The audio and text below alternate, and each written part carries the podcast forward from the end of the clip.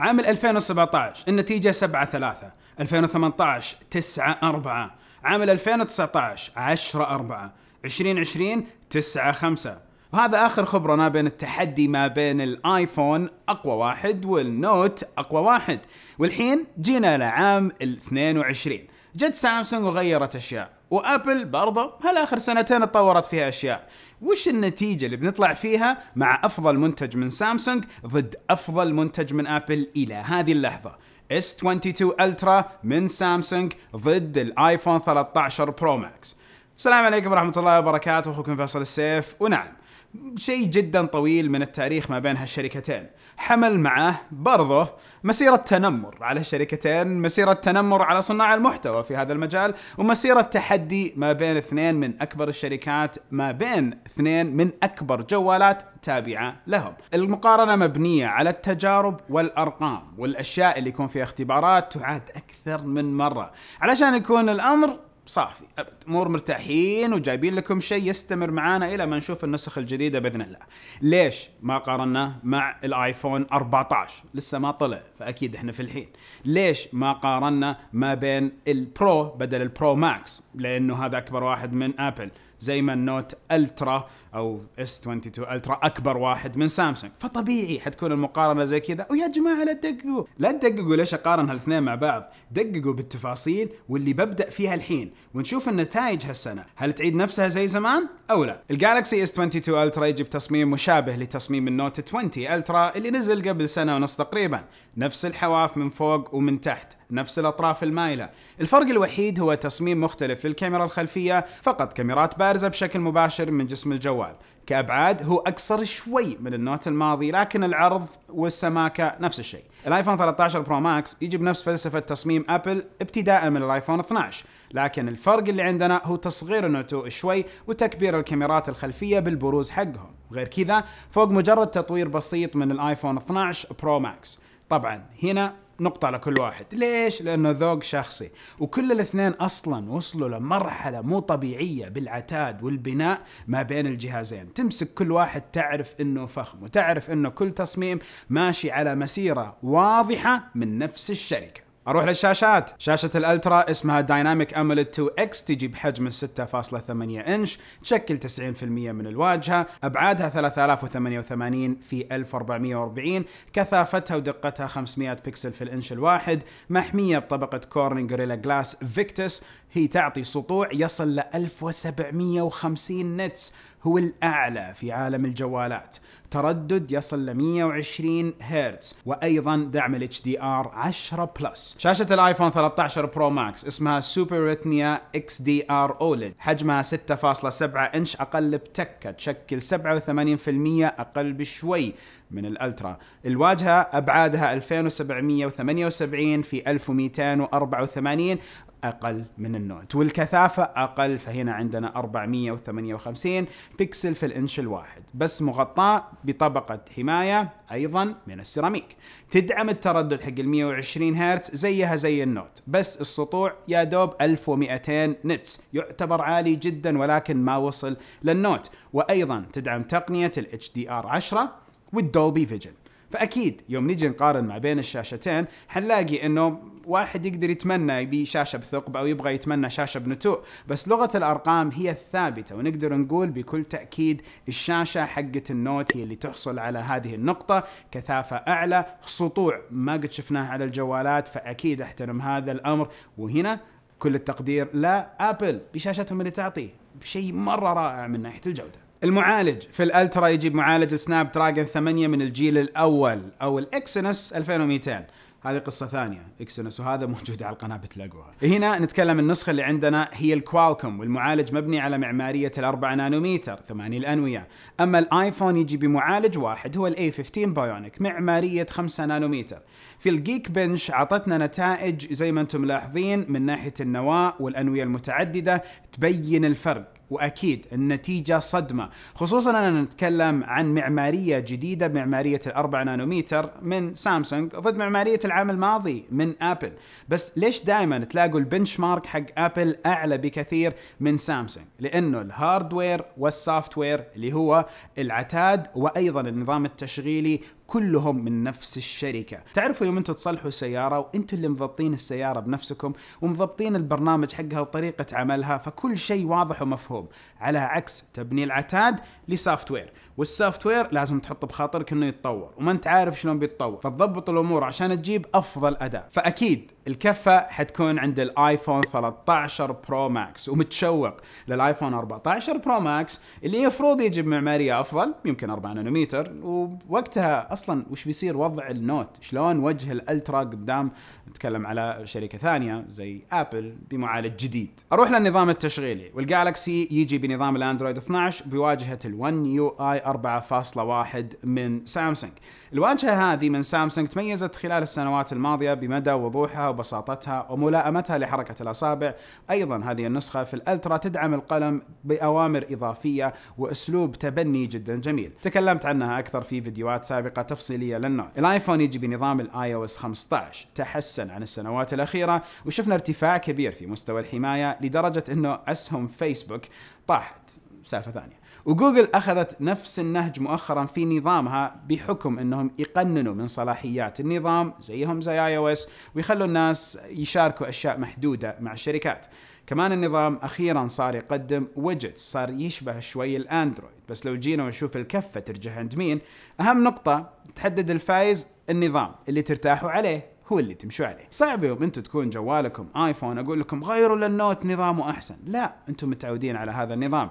فهنا بكل احترام وتقدير كل واحد منهم نظامه بطل، نظامه قوي، والواجهه في حاله سامسونج جدا كويسه، نقطة لكل واحد فيهم. أجل الكاميرات واللي موضوعها جدا تفصيلي، عشان كذا سويت لها فيديو خاص. هذا الفيديو بيعطي كامل التفاصيل وما حيتأخر عليكم، الفيديو موجود على القناة أموره طيبة. الفكرة إنه كل واحدة من الكاميرتين تعطي أداء جدا عالي، إذا دخلت في تفاصيله هالمقارنة ما بين الاثنين صدقا حتاخذ وقت جدا طويل. ولكن لما نجي لعدد الخصائص والتقنيات والأشياء اللي جربناها مع النوت والآيفون كل الاثنين، المعالجة حقت الصور بالتأكيد كان فيها كفة تميل على آيفون، أيضا السينماتيك فيديو كان في كفة تميل للآيفون، وخصائص أخرى زي الزوم مئة مرة والزاوية العريضة. وأيضا من ناحية الكاميرات الأمامية فالإمكانيات جدا ممتازة وما حتخيبكم مع كل التطبيقات ومع تطبيقات الكاميرا الأساسية. فهنا حيكون في نقطة تميل للألترا بحكم التعدد والخصائص والإمكانيات الأكثر اللي موجودة فيها. أنتقل على البطارية وأقول إنه الجالكسي يجي ببطارية خمسة آلاف ملي أمبير بدعم الشحن السريع خمسة وأربعين واط اللي يفرق فيه الشاحن جودة وتصنيعا، وأيضا سماكة كيبل من صفر إلى ستين بالمئة خلال نص ساعة. برضه يدعم الشحن اللاسلكي خمسة عشر واط وشحن عكسي أربعة فاصلة خمسة واط. الآيفون ثلاثة عشر برو ماكس يجيب بطارية تقديرية أربعة آلاف وثلاثمئة وخمسين ملي أمبير، يدعم الشحن السريع عشرين واط من صفر إلى خمسين بالمئة خلال نصف ساعة تقريبا، ويدعم الشحن اللاسلكي سبعة فاصلة خمسة واط وبتقنية تشي، وكمان يدعم خمسة عشر واط لاسلكيا بتقنية الماج سيف. هنا أجي بشكل عام لل22 ألترا اللي يتفوق بقدرة البطارية والتطور في الشحن والشحن العكسي اللاسلكي وكل شيء، وفعليا تعدد الطرق أعلى بكثير، خاصة أن الجوال ما يجبرك على أنك تشيل نمط توفير البطارية، وهالأمر اللي تعاني منه بعض مستخدمين الآيفون. أعرف أنه عندي يوم طويل ما حكون قريب لشاحن أكثر، اليوم أحط نمط توفير البطارية ألاقي أنه يفرق معاه هذا النمط من ناحية التفعيل والإبطال. أما لو حطيت هالنمط في النوت هنا الفرق طول اليوم، يوم اللي بعده شبكته شاحن ما شبكته شاحن، هالنمط شغال شغال إلين ما أنا أقدر أوقف هذا النمط. أنتقل للاتصال والتخزين، كرت ذاكرة لا ولا واحد يدعمها، والمساحة التخزينية تجي يا مئة وثمانية وعشرين وتوصل ل خمسمئة واثنعش، والآيفون في منطقتنا يعطي خيار تخزين واحد تيرا، بس طبعا خذ لكم سعر مرة عالي. وطبعا كل الجوالين يدعمون خدمات التخزين السحابية، كل الجهازين يدعمون الشريحة المدمجة، كلهم يدعمون مكالمات الواي فاي والفولتي، وأكيد يعتمد الأمر على المشغل في منطقتكم. كلهم يقدموا خدمات بث للتلفزيونات سواء عن طريق الكرومكاست أو الإيربلاي في الآيفون وأيضا الألترا، وفي السيارات يعطوكم خدمات الأندرويد أوتو أو الكاربلاي. التوافق موجود ويعتمد على يا مشغل يا نوع السيارة بصراحة، يعني أو نوع الشاشة اللي عندكم. كلهم عندهم خدمات دفع خاصة فيهم، ولكن حسب الدولة والمنطقة تكون مفعلة خدمة ومو موجودة الثانية. الايفون يقدم الاير دروب لارسال الملفات بسرعة وبأعلى جودة بين منظومة ابل وكذلك سامسونج. صار عندها الكويك شير اللي بصراحة مرة سريع وممتاز ويشبهه بالفكرة، بس هنا اقدر اقول انه النوت يدعم شريحتين والايفون يدعم شريحة فعلية واحدة، الا اذا جبتوا نسخة صينية ساعتها شيء ثاني، او نسخ من بعض الدول اللي فيها شريحتين. طيب الكفة ترجع عند مين؟ مو قادرين نعطي عيب واضح في أي واحد فيهم، أغلب المزايا موجودة في الاثنين، فهنا نقدر نقول إنه نقطة لكل واحد فيهم، مع التحفظ على مسألة شريحتين، هذه ميزة إضافية قد يحتاجها البعض وقد لا يحتاجها، لأنه أيضا النوت في بعض الأسواق نازل بشريحة واحدة. الدخول الآمن، الجالكسي والايفون اثنينهم ما تغيروا، ما زالوا يقدموا نفس طرق الدخول اللي نعرفها للسنوات الماضية. الجالكسي يقدم الدخول بالبصمة من الشاشة والرمز وصورة الوجه اللي ما انصح فيها كون انه ما فيها حساسات، بس عندكم الحساسات في الايفون اللي يقدم ميزة الفيس اي دي وكمان الرقم السري. لما هنا نجي نقارن الدخول الآمن، أكيد كل واحد يقدم خيارات، ولكن خيارات الألترا أكثر، فبالتالي كالعادة هذه النقطة تروح للنوت بخيارات أكثر للدخول الآمن على الجهاز. أجي الحين للمزايا الإضافية، خلينا أقدم لكم الفيديو اللي سويته السنة الماضية مقارنة. كلهم يقاوموا الماء والغبار بتطابق في معيار المقاومة ال آي بي ثمانية وستين. النوت يتميز من زمان بالقلم، واللي صار اليوم أسرع بكثير، واستجابته تحسنت، ويقدم اختصارات كثيرة في التدوين والرسم وحتى في النظام. تم تطوير إضافات مخصصة للنوت بحيث أن استخدام الجهاز يصير مختلف تماما مقارنة بباقي الأجهزة الذكية من سامسونج. القلم بحد ذاته ينشحن لما ترجعه داخل الجهاز، وأيضا تقدروا تستخدموا الزر الموجود فيه لإجراء بعض المهام زي مثلا بدء تسجيل الفيديو أو الانتقال بين سلايدات الباوربوينت لو مثلا تستخدموا الجوال كجهاز عرض. هنا أقدر أقول أن القلم صار اثنين ملي سكند بس، كان تسعة ملي سكند، الحين اثنين ملي سكند، هذا فرق. وكمل كمل فيصل تفضل. ونقدر نعتبر الماج سيف إضافة مميزة في الآيفون، وبصراحة يعني قاعد أجربها وكل شيء ومو مرة مقتنع فيها وبالمنظومة حقتها، ولكن خلنا نعطيها وقت. وفكرة الماجسيف أنه خلفية الجهاز فيها مغناطيس تقدر تثبته في أشياء مختلفة مع الجهاز مثل الأغطية والشواحن وحتى المحافظ. هنا أقدر أضيف ميزة ثانية غير الميزة حقت المنظومة، وأقول أنه في ماجسيف. ماجسيف في الآيفون نفسه العام الماضي ما كنا نعرف عنه الكثير من ناحية الأجهزة اللي طالعة، اكسسوارات ما كان في كثير في السوق، بس الحين قاعدين نشوف غير الشاحن اللي يلصق على الجهاز على ظهره والمحفظة، قاعدين نشوف أشياء إضافية، قاعدين نشوف أدوات تصوير احترافية، قاعدين نشوف إمكانيات إضافية للأجهزة نفسها. شركات صنعت مراوح لتبريد الآيفون عند لعب الألعاب الثقيلة وغيرها من الشركات. طبعا أوكي عارف إنه في فرق كمان موجود جذري بهذا الفيديو من ناحية الشكل، أوكي مو جذري يعني شوي في فرق في الشكل، ولكن هذا بيني مو بين الآيفونات والألترات. اموري طيبه. طيب هنا الكفه ترجع عند مين؟ الموضوع يعتمد على احتياجاتكم، واكيد كل واحد منهم قاعد يعطي مزايا اكثر من الثاني، ولو جينا وقارنا فعليا ما بين كل واحد، واحد عنده قلم واحد عنده ماجسيف، مو الكل يحتاج الماجسيف، نعرف انه اكيد كل واحد منهم حياخذ نقطه بالراحه، وهذا امر جدا صحيح. ليش؟ لانه انتم تبنوا احتياجاتكم على هالمزايا الاضافيه، وساعتها انتم تستفيدوا منها. ما اقدر اقول لكم مزايا الاضافيه في النوت افضل لكم وانا ما اعرف احتياجاتكم، صح؟ طيب وهنا انتقل على السعر.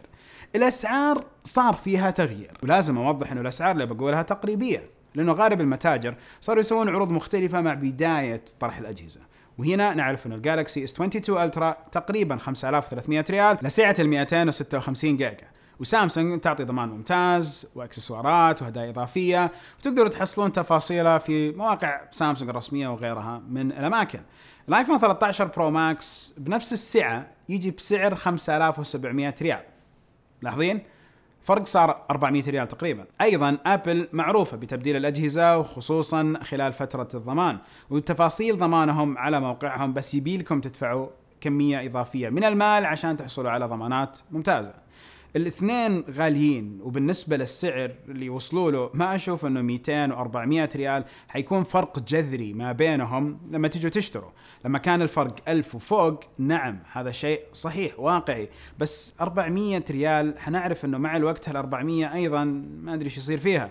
بس الآيفون هنا يفرق، لأنه من يوم يومه من ألفين وسبعة عشر الفيديوهات اللي أسويها عن هالمقارنات إلى الحين بين كل الاثنين نعرف أنه الآيفون يمسك سعره طبيعي، لأنه آبل نفسها عندها السياسة في التسويق حقها أن هي تفرض الأسعار للأجهزة الحالية والماضية، وما نلاقي أنه في عندكم معضلة إذا شريتوا نوت بعد شهر تجوا تبيعوه تلاقوا راح ألفين ألف وخمسمية من سعره، بس بالايفون ما حتلاقوا نفس الشيء يصير، حتلاقوا عندكم لسه ماسك السعر بشكل قوي، بل انكم لما تجوا وتدوروا على ايفونات من سنتين او ثلاثة ما حتلاقوها باقل من ألفين وخمسمية ريال.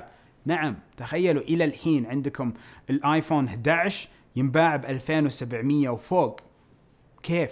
لانه صار له سنتين، صار له ثلاث سنين، كيف ينباع بهالسعر الى الحين؟ لأن الشركه سياستها تختلف من ناحيه التسويق، وايضا الدعم ما بين الاجهزه مستمر، ولازم اذكر ولازم اذكر بانه النوت يعطي اربع سنوات ضمان من ناحيه الخدمات والامور، وهذا الشيء اللي موجود الحين. كل الجهازين ابطال يا جماعه، ما حد يقدر يقول الاجهزه مو ابطاله، اذكر بانه كل الجهازين ابطال، كل الجهازين كويسين، ولكن النتيجه النهائيه اختلفت هذه السنه وصارت ثمان نقاط لصالح الالترا وست نقاط لصالح الايفون ثلاثة عشر برو ماكس. اللي صار انه في اشياء ابل كانت متمسكه فيها وفي اشياء سامسونج متمسكه فيها، ولكن كفه التطور في واحد قاعد يلحق على كفه التطور على الثاني. نظريتين: اذا كان النوت اصلا واصل للنضوج من اكثر من سنه وفي مميزات وفي اشياء نتمناها تكون افضل، بس انه وصل للنضوج بدري فنعرف انه لحق عليها الايفون. النظريه الثانيه تقول انه نفس الايفون من البدايه بعد تحكم الاشياء اللي قاعد يسويها قراراتهم تبنى على دراسات صح، فبالتالي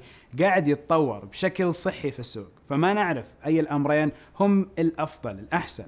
الشركات الاثنين ما بينهم علاقات، ما بينهم تجاره، ما بينهم سبلاي، ما بينهم منفعه، وما بينهم مصالح كثيره، بغض النظر عن كل الحروب اللي تصير ما بين الايفون احسن والنوت احسن، الالترا احسن، السامسونج احسن، كل شيء يصير ما بينهم. المستخدمين هم اللي قاعده تصير ما بينهم المنافسه والحروب بشكل كامل، بس بصراحه كل الصور حلوه، ذكرياتنا اللي حناخذها بكل الجوالات نحتفظ فيها في اجهزتنا وهي حلوه، كل الاشياء اللي نسويها بهالاجهزه حلوه، اذا حافظنا على اي جهاز منهم قعد معانا اربع خمس سنين احنا اللي فزنا مو الشركات، واذا احنا بالفعل قاعدين نستفيد من ستين بالمية من الخصائص اللي في الجهاز ما شاء الله احنا صح. ولو تكلمت عن تطور خارق ما بينهم ما في ولا واحد فيهم.